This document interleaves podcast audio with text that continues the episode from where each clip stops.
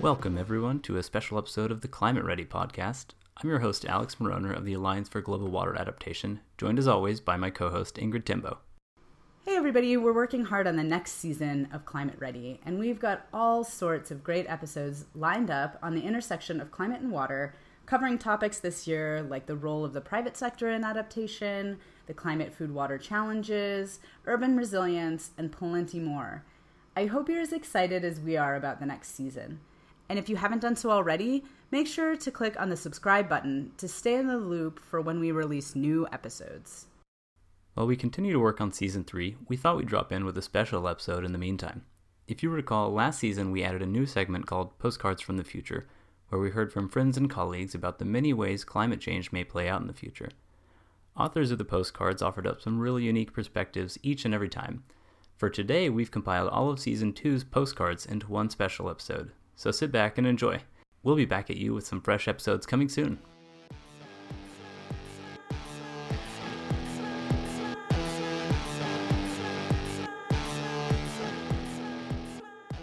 We'll kick off this episode with a postcard from AGWA's executive director and the producer of Climate Ready, Dr. John Matthews.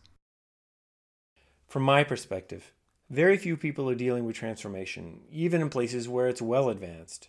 Most of us think that's the future for my grandkids. But if you're under 70, it's probably going to be your future too. With postcards from the future, we at Climate Ready were hoping we could begin to talk about how some of us around the planet are beginning to live in this new future, a place and time potentially so different that a lot of the decisions we're making now may seem strange, irrelevant, maybe even wrong and misguided. So here's my postcard. When you go to your mailbox, there's a postcard inside. I always look at the picture first, you probably do too. And there you see a small, bright orange frog. The print in the picture says Golden Toad, Rest in Peace, 1990.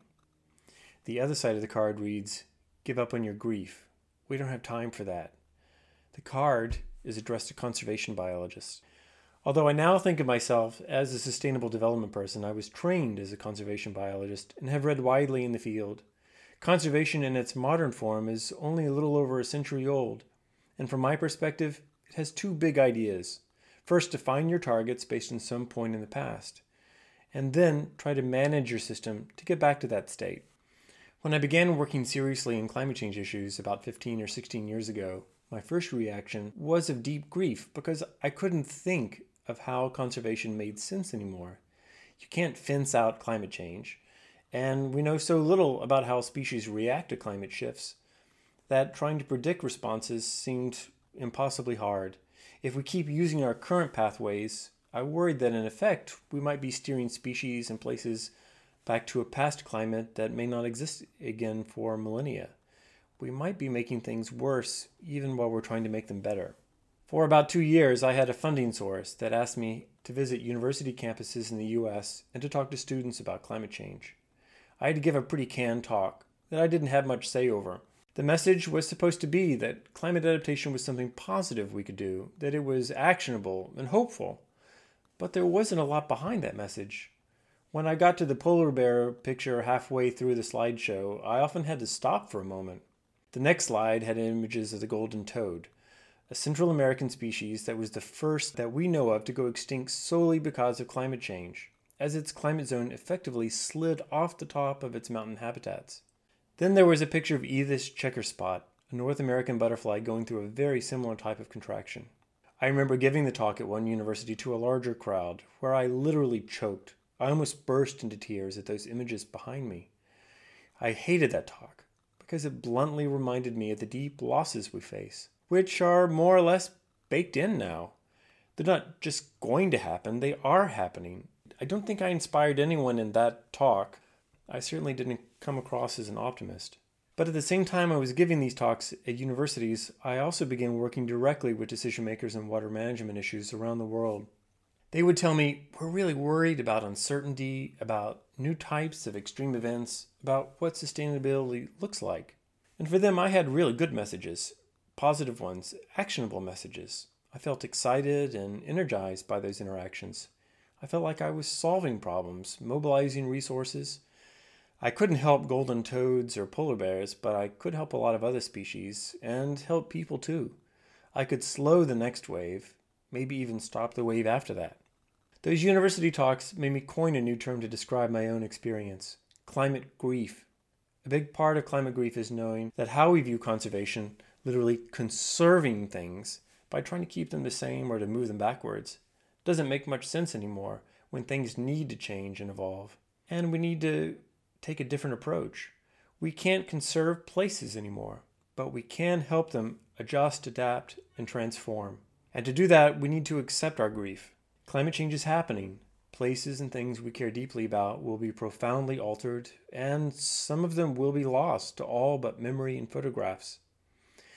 If we can move past our grief, then our role as conservationists can shift to the right side of history, from sadness to courage.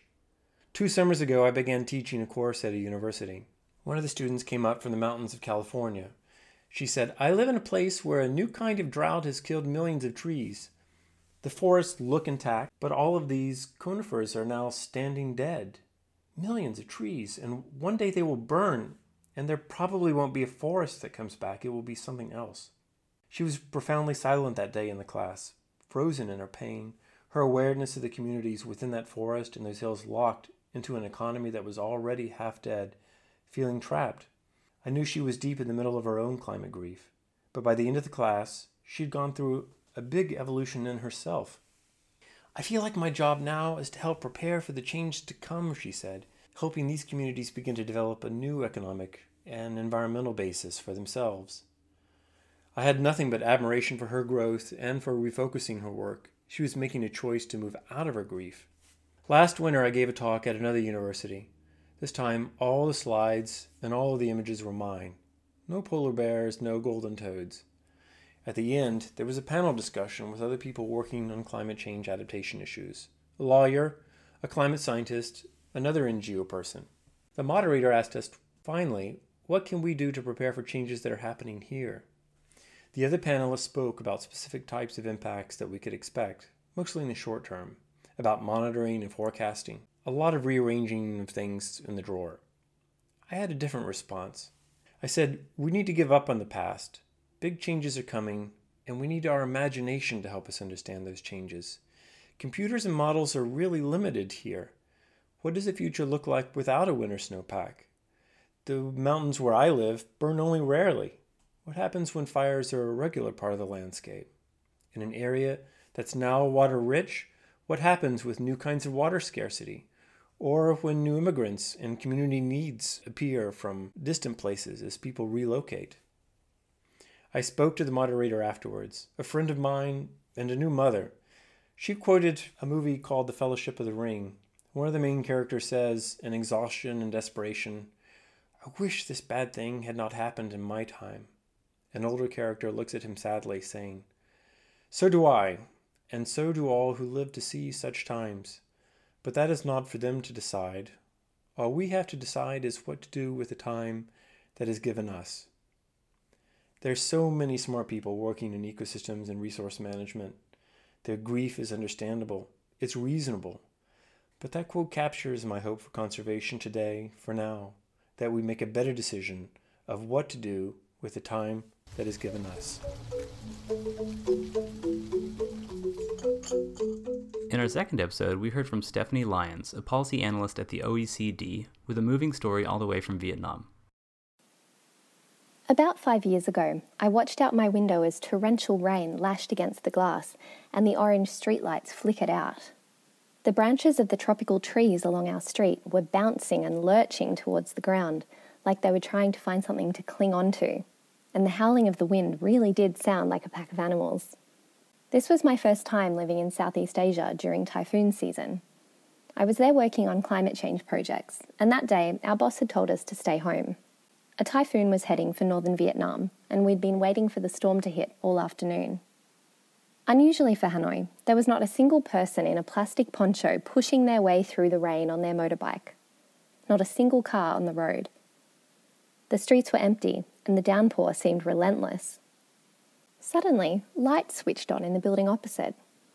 It was the only building in our street with a power generator that actually worked.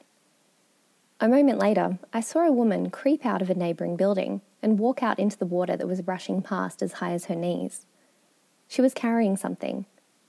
She scurried over to the building, ran up the steps, and put the thing down under the entrance. As she ran back into her home, I realised that she'd plugged something into a power board that was poking around the doorway. I glimpsed a tiny red light shining out through the sheets of rain. It was a rice cooker. My neighbour was cooking her family dinner on the steps outside during a blackout in a tropical storm. Comical as the sight was, it was one of many little things that have stuck with me as a sign of how commonplace extreme storms are for people in places like Vietnam. When extreme weather hits, they're pretty used to systems just shutting down, and wherever they can, they find ways to adapt, ways that might be abrupt and reactive or more deliberate and routine, ways to bounce back and continue their lives. As part of my work in different countries, I've had the chance to see lots of different types of adaptation, all the way from people making small changes to their everyday practices and behaviour, through to major infrastructure projects that have increased the physical capacity of communities to deal with impacts. Only a month before this storm, another deadly typhoon had hit Vietnam's central coast. In the aftermath, my team had visited Da Nang to see the results of a recent project. Working with the local women's union, it had delivered retrofits and training to a group of women householders to help make their homes more resilient to storms. When the typhoon hit, it was these efforts that kept the participating households safe, while other homes around them had suffered heavy damage. It's examples like these that I think of when explaining what adaptation means to friends or family who haven't really thought much about it. Most people know, at least in some abstract way, that climate change means we'll see mounting impacts like these. And our challenge is to comprehend the shifts we need to make in our everyday lives. But I also think these stories are relevant in my discussions with the people I work with governments, donors, international organisations, and not for profits. For a while now, everyone's been talking about the need for adaptation to be transformational. We talk a lot about fundamental shifts in systems and dismantling existing structures. We know there won't always be a backup generator to power a rice cooker during a storm. Climate change is a threat to the systems we rely on, and it demands that we change how we design and interact with them. That has to include understanding how people behave and the various social systems we interact in, and factoring this into our decisions. I wouldn't exactly call using a rice cooker in a storm an example of transformational adaptation, maybe more resilient opportunism. But I think it's important that we account for the knowledge people already have and the practices, habits, and behaviours that, for better or worse, kick in when we're grappling with climate impacts. When I look back on this period in the future, I hope I'll be able to say that to understand our vulnerability and what needs to change, we looked closely at how people behave in the face of both extreme events and also slower onset risks. Transformation doesn't have to seem opaque or daunting or involve starting from scratch. To figure out how to make these big shifts, we should be constantly re examining how and why people behave in certain ways, and which practices we can build on or evolve. Kathryn Pharr, coordinator of the Oxford Water Network, joined the show with a fun and inspirational blast from the past as we heard from a 1990s superhero trying to save the planet. As an 80s and 90s kid, I loved watching Captain Planet and the Planeteers with my younger brother and sister. It instilled in us not just a love of the environment, but convinced us that we, even as kids, had a role to play in protecting Earth from misuse by human society.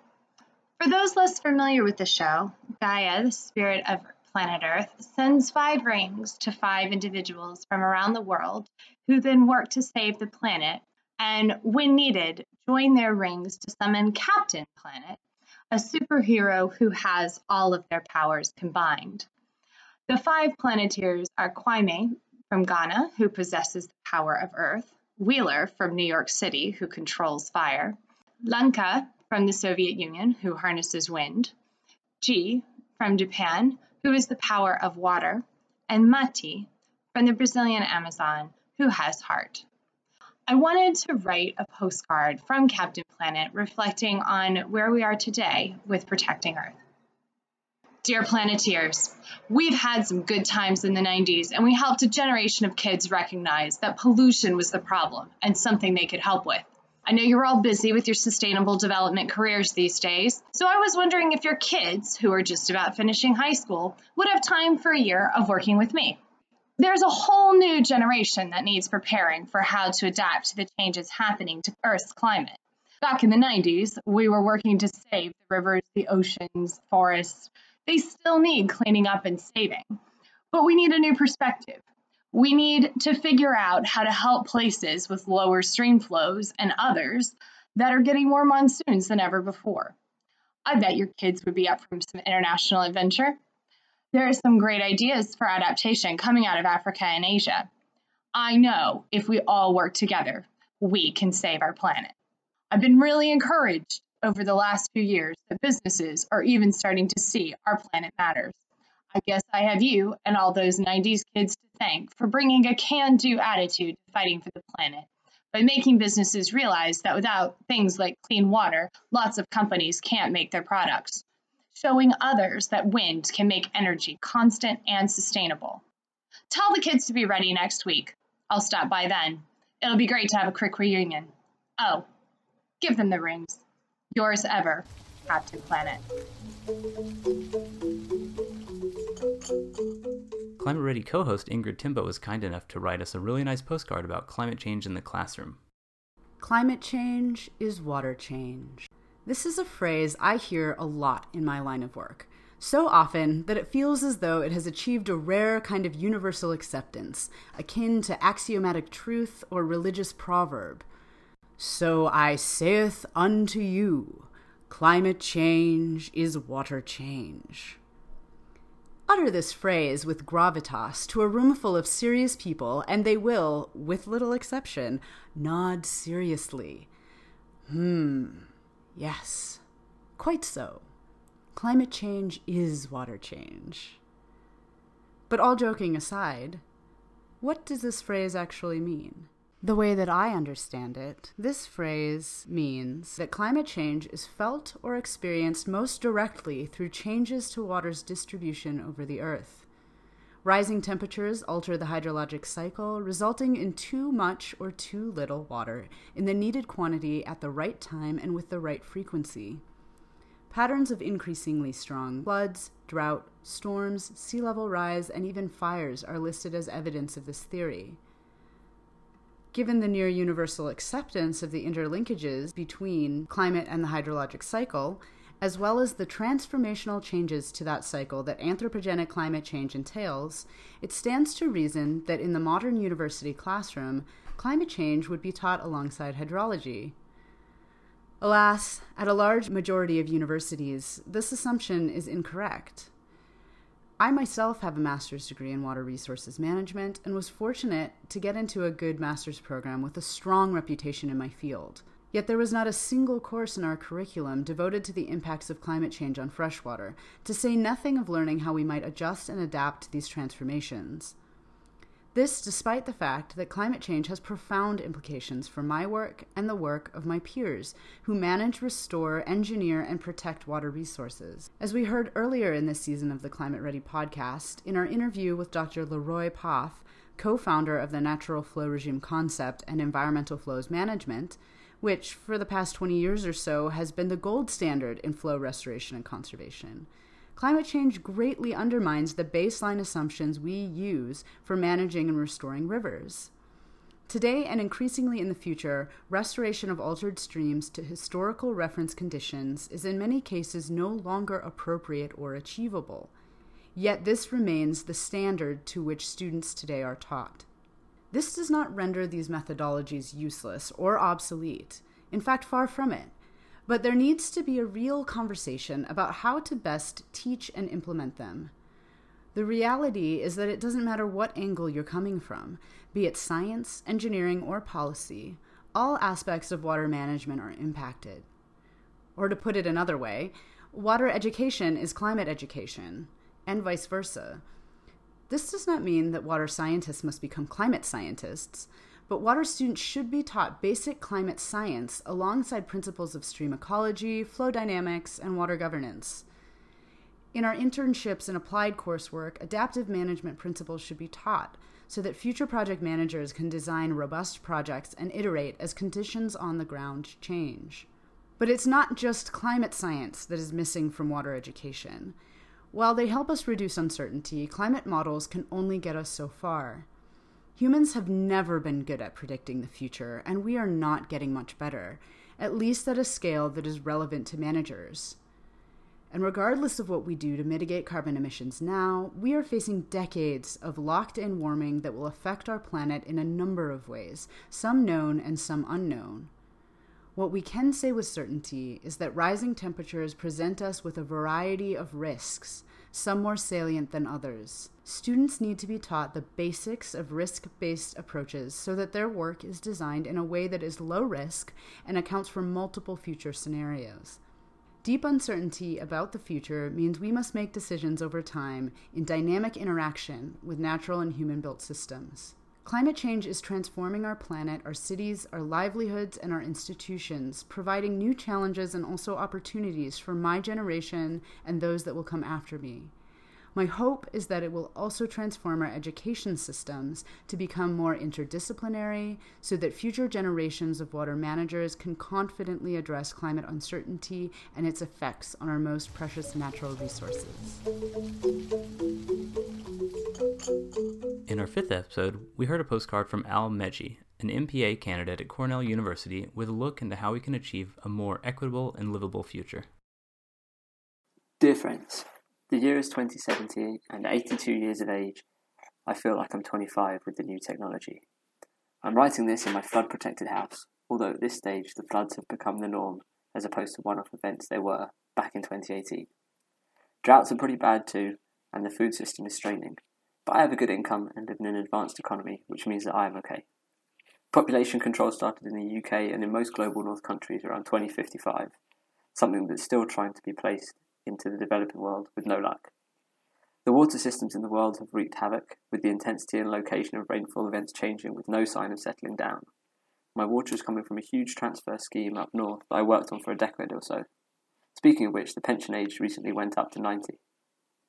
Storms and typhoons like Sandy, Maria, and Mangkhut happen pretty regularly, and the news doesn't know which stories to cover sometimes because there are so many. Governments are clinging on, claiming to be useful and relevant, but really most things are provided by private companies now. They hire families across generations. Three of my great grandchildren, who've just turned four, five, and eight, already have contracts to work at these places. Migrant policies are very strict and harsh. Sometimes it's hard to watch the news. We really failed multiple generations across multiple geographies. China's One Belt One Road initiative was finished and used for trade for a short while, but now it's used as a global water transfer system given the impermeable surface and constant flooding occurring along this length. The African countries banded together and became one federated country, which looks promising moving forwards. The euro is on its second try after suffering multiple setbacks with countries going bankrupt.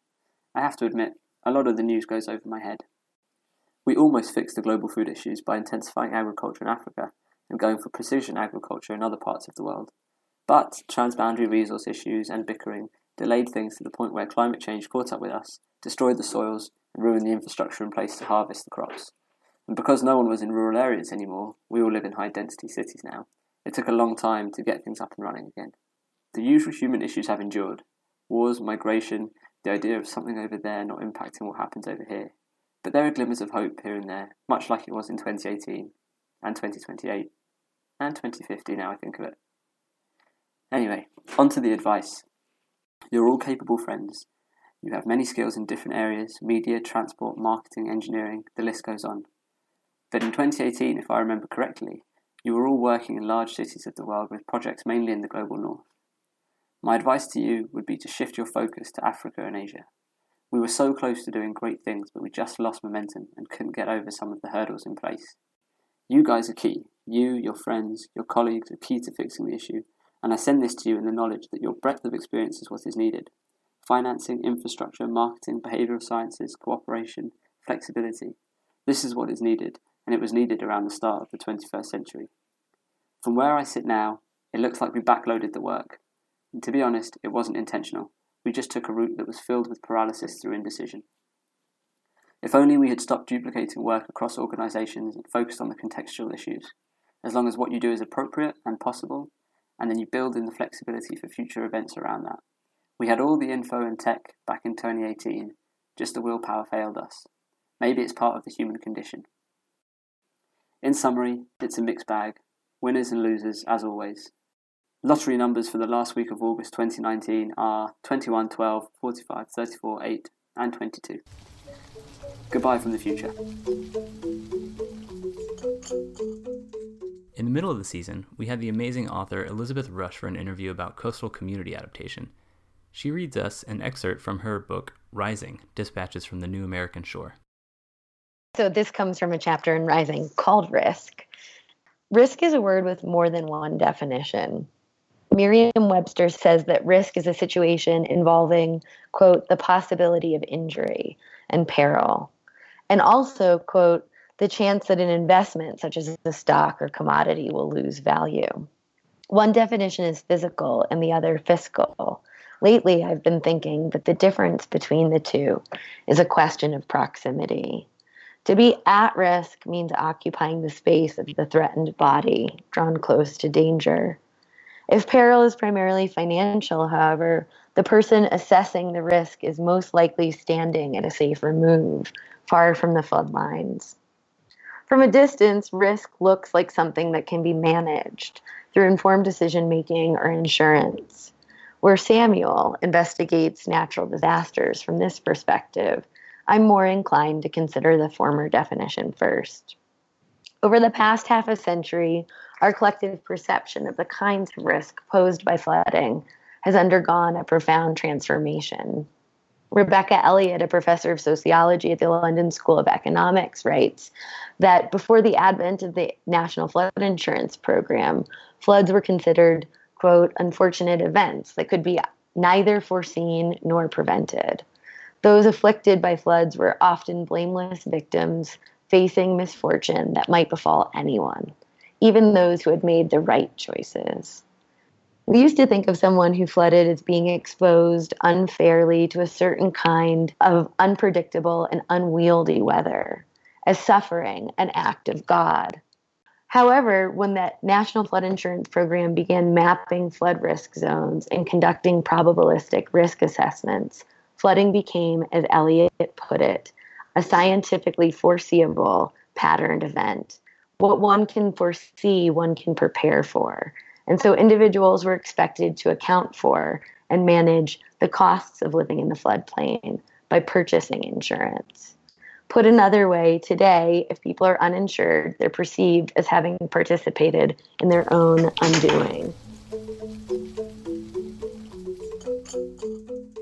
Alan Hesse wrote our next postcard, as the author of a new climate change comic book, Alan reflects on the need for creativity in the sciences. Dear friends, it's that time of year again, coming up to Christmas soon. Even now in 2028, at age 58, the magic of the holidays has never left me. A big part of that is just the change of season. Where I live, I've always enjoyed the cold of winter. This year is a bit warmer, but not that bad. We haven't quite achieved the 1.5 degree target for limiting global warming yet, but now that all governments, including the US, which are thankfully back on track, are finally complying with strict regulations on emissions controls, things are looking a heck of a lot better than they did before 2020. Those greenhouse gases, of course, are still up there, the accumulation of hundreds of years, but it looks like we're on track to at least avoid a 2 degree raise in global temperature. That's what the latest science says, anyway. There's so much science whizzing around, so much information, thousands of scientific papers a year. All of that, of course, is fundamental. Science guides policy, informs the media, influences public opinion. The science is vital. But if information is just technical, and when there is too much of it, it can also be counterproductive. We quickly get saturated, and there is a risk of shutting down, and the masses become indifferent. That's dangerous. It got to that point about 10 years ago, when climate change became almost like a new fashionable buzzword. Everyone was talking about it, but very few actually really knew what they were talking about. There was a lot of confused messaging. Some saying the planet was doomed beyond all salvation, others saying it wasn't so bad. Some even thought climate change didn't exist. Seems hard to believe.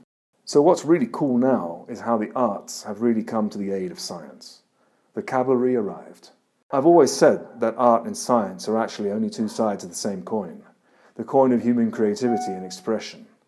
They belong together. The ancients knew that. Arts do something that science cannot.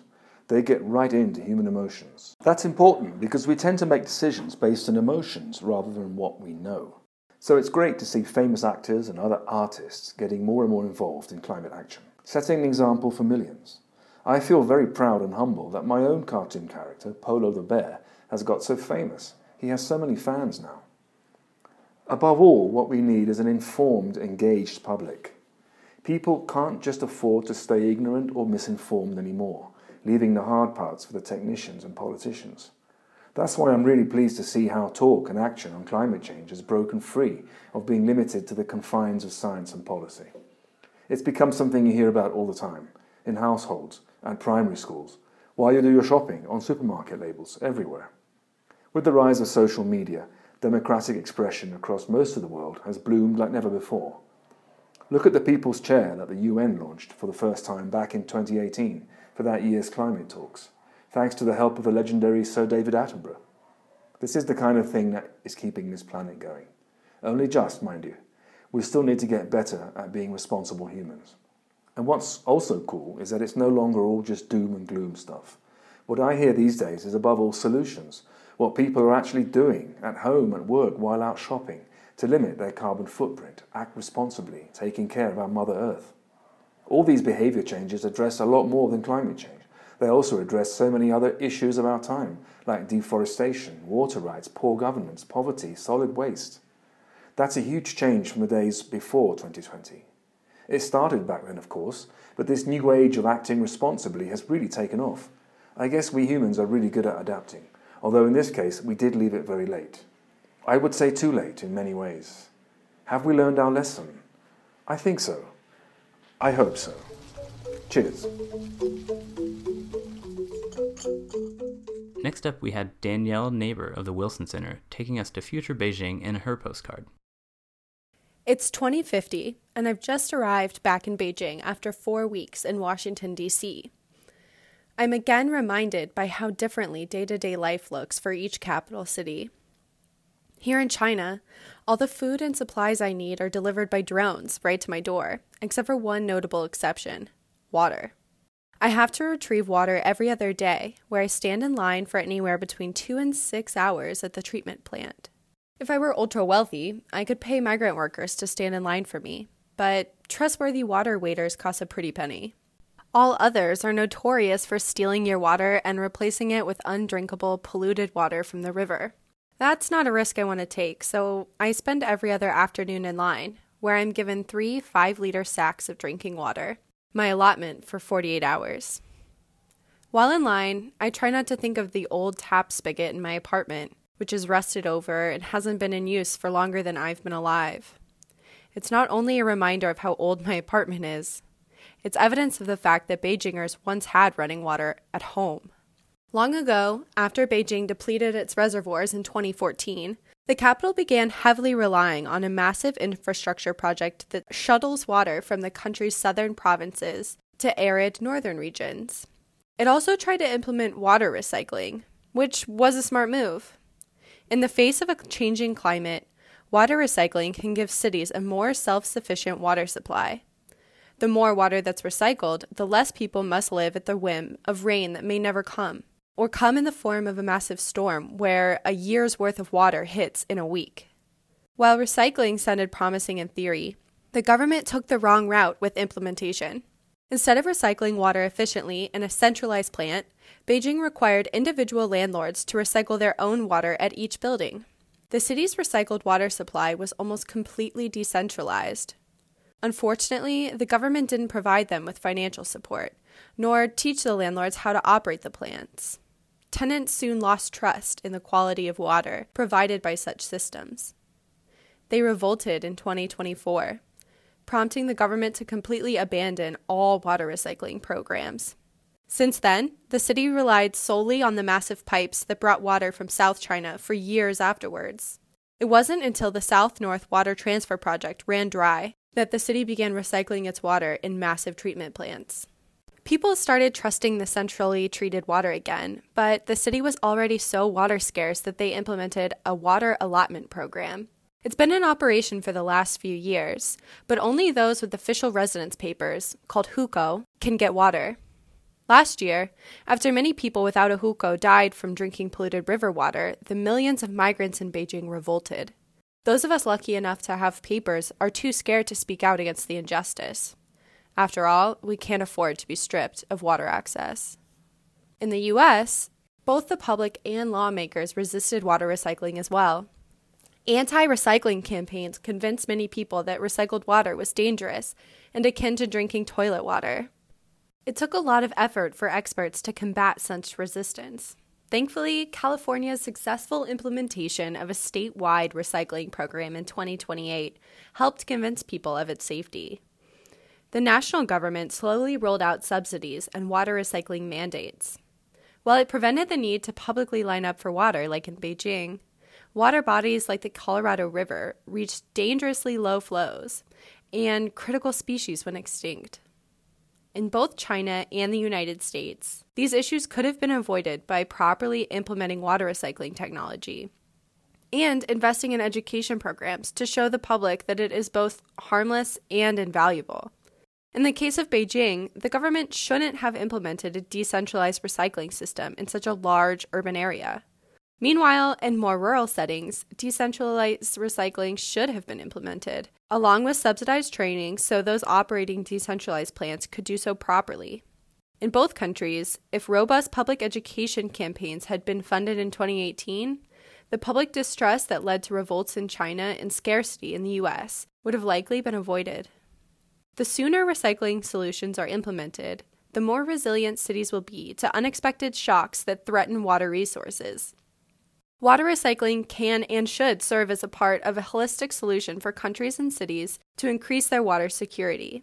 In fact, it's the only way Washington and Beijing are still capable of supporting the needs of their citizens at all. To those of you in 2018, it's not too late to push for laws and mandate the implementation of thoughtful and robust water recycling programs. In the final episode of Season 2, we heard from Dr. Raha Hakimdavar of the U.S. Forest Service. In a break from some of the other postcards, I think you'll really enjoy her poetic story. What I'll share is not so much a postcard from the future as it is a poem of the present, reminiscent of the past. A river runs through my city. Have you heard of it? It's a famous city, or at least it once was. There are famous bridges crossing that river, the one in my city. There have been songs written about this river and its famous bridges in my famous city. Maybe you've heard of them. It's long been the admiration of poets and philosophers and engineers alike. People used to travel from faraway lands just to get a glimpse of this river in my famous city. And when destiny uprooted me to a new home, far away from the city with the famous river and the famous bridges, I took solace in my memories of that river, the river that gives life, the Zayanderud. Visions of my father resting his head on one of the 33 arches of the Siosepol, looking out at that beautiful river flowing through the city that he loved, the city that we left. Families picnicking and sipping tea nearby on hot summer nights. Children playing, their screams of joy annoying the lovebirds nearby fighting for their privacy in the dark. Men stealing a moment of peace in the early morning hours on their way to work, sitting on the steps of the Khaju, the Khaju bridge looking out. The echoing sound of old songs being projected through the acoustics of the bridge's arches at dusk, through the voices of men past their prime, reminiscing of life in a finer time. Arches perfectly constructed to keep and share centuries long stories and secrets in song. All of this exists because of the river I speak of, the Zayanderud, the river that gives life. But for too long now, those famous bridges crossing that famous river have become obsolete. The river I speak of, the one crossing my city, is no longer a river at all. It is completely dry. The birds and fish that used to be there are long gone, replaced by standing puddles of sludge and that particular smell of life still trying to survive.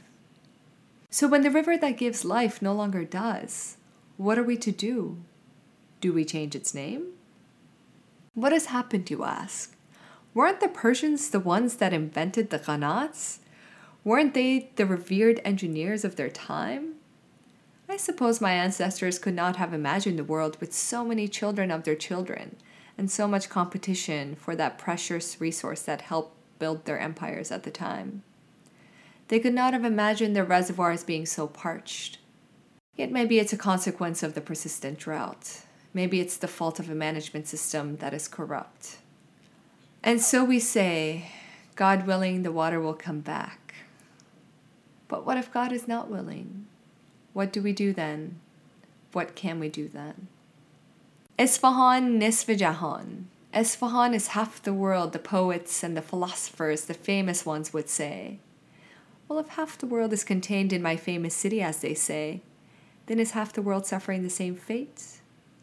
And what happens if one day we no longer have the features that inspire our poems, our stories, and our next generation of poets and philosophers and engineers alike? What happens if we no longer have the rivers that give life? And what happens if the world no longer knows that famous river in my famous city because it is no longer there? A longer version of this poem was shared at this year's Stockholm World Water Week during the closing of the session Achieving the UNFCCC and SDG Goals Through Water Management, a UNFCCC Talanoa dialogue. A summary of the session and transcript of the poem can be found on the UNFCCC Talanoa Dialogues portal. I'd like to talk about what inspired the writing of this poem. Growing up, my father used to tell me stories about the Zayanderud, which is in our hometown of Esfahan, the third largest city in Iran and the historic former capital of the Persian Empire. My father would tell me about how he used to go fishing in the river. He used to go swimming with his friends.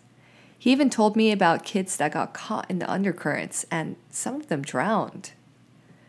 These stories are now unimaginable to me, as that part of the river that crosses Esfahan has pretty much been dry for the past several years. You can actually walk across it.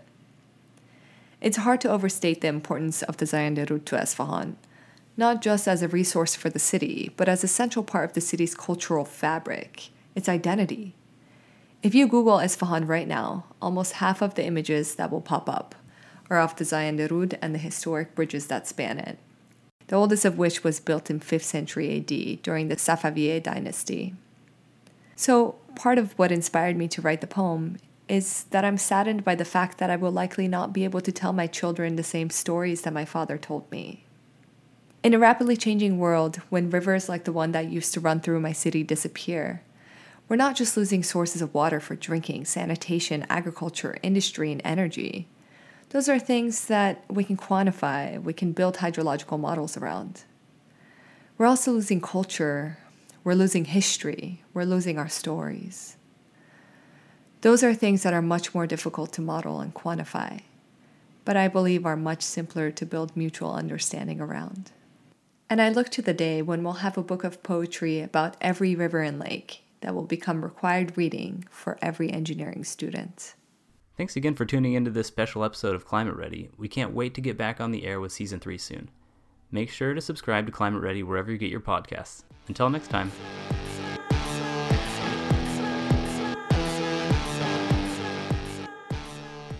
ClimateReady podcast is produced by John Matthews of the Alliance for Global Water Adaptation. It is directed and edited by Alex Mauroner and Ingrid Timboe.